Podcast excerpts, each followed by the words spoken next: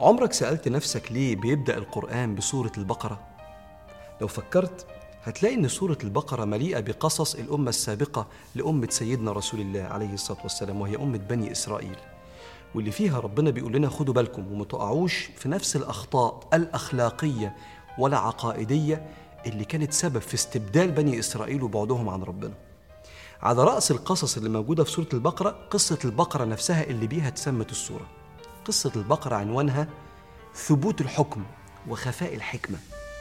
واحد قتل عمه لأن عمه ده كان غني علشان يورثه، وبعدين رمى جثته في الطريق. بدأت ناس تقول مين اللي عمل كده، مش أنا، وكل واحد بيدرأ عن نفسه التهمة. فبني إسرائيل بيقولوا أنتم مختلفين ليه وفيكم كليم الرحمن سيدنا موسى، يا كليم الرحمن مين اللي ذبح، مين اللي قتل الراجل ده؟ فقال اذبحوا بقرة، إن الله يأمركم أن تذبحوا بقرة. قالوا له إيه الهزار ده؟ إيه علاقة إن بنقول لك واحد اتقتل تقول اذبحوا بقرة من ربنا سبحانه وتعالى؟ هم متأكدين إن ده أمر ربنا على لسان نبيهم، فثبت عندهم الحكم والأمر، لكن الحكمة كانت خفية عنهم فرفضوا وبدأوا يمطلوا بسبب ثبوت الحكم متأكدين لكن خفاء الحكمة. أحد أهم الفوارق على فكرة ما بين المؤمن وغير المؤمن هو توقير الرحمن ورسوله. يعني لو صدر حكم ثابت أنت متأكد لا خلاف عليه من ربنا أو سيدنا محمد عليه الصلاة والسلام، وبعدين خفيت الحكمة على حد مننا مع أنك متأكد من ثبوت الحكم، هل هنحترم الله ونقول سمعنا وأطعنا، ولا أشترط على الله اللي أنا متأكد إن الحكم ده ثابت عنه إني الأول أقتنع بكلامه وإن لازم يكون في حكمة عظيمة من وراء كلامك أنا أعرفها يا رب؟ هقول لك على حاجة، لو مش مؤمن نقول لك لا تؤمن إلا عن اقتناع، لكن لو اقتنعت بالله ورسوله أن الله كامل الأوصاف وإن سيدنا رسول الله عليه الصلاة والسلام صاحب الخلق العظيم، يبقى ربنا يحب يسمع منك لو اتأكدت من ثبوت الحكم إنك تقول له أنا العبد وأنت الرب، سمعنا وأطعنا قدر الاستطاعة. أضرب لك مثال، عندنا قاعدة مهمة جدا في الشريعة بحديث رسول الله ما أسكر كثيره فقليله حرام. يعني لو إزازة خمرة تسكرك ما ينفعش تشرب بق. فأنت تقول يا جماعة لحظة واحدة، فين الحكمة في الكلام ده؟ هو ليه الخمرة حرام؟ فواحد يقول لك عشان بتؤدي لذهاب العقل، فأنت تقول له أنا هاخد بق واحد كاس واحد عقل مش هيذهب.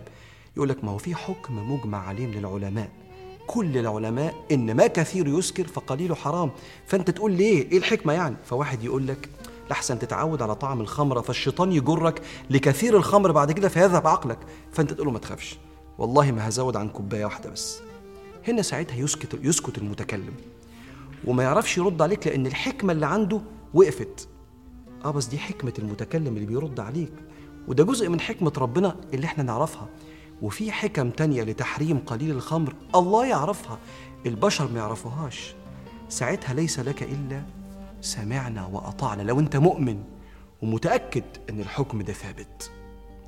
في أجيال كاملة يمكن أكتر من 1000 سنة كان يخفى عليها ليه لحم الخنزير حرام عندنا إحنا كمسلمين، لكن الأجيال دي كلها كانوا بيقولوا سمعنا وأطعنا لأنها ثابتة في صور كتير منها سورة المائدة حرمت عليكم الميتة والدم ولحم الخنزير. فإحنا قلنا سمعنا وأطعنا بسبب ثبوت الحكم رغم خفاء الحكمة. وتيجي أسئلة كتير، ليه الفجر في عز النوم يعني الساعة 5 يعني ما نصلي الساعة 10 الصبح، مع إننا متأكدين إن وقت أذان الفجر ده وقت الأذان لغاية الشروق؟ فهنا ثبت الحكم وخفيت الحكمة.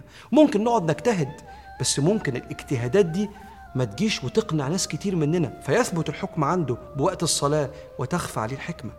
هنا سمعنا وأطعنا.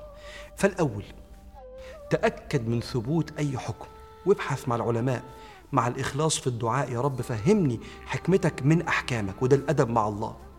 لكن بعد ثبوت الأحكام كن كالمريض مع الطبيب، قد يفهم آليات العلاج وقد لا يفهم، لكن يسلم نفسه على باب غرفة العمليات اقتناعاً بسمعة الطبيب.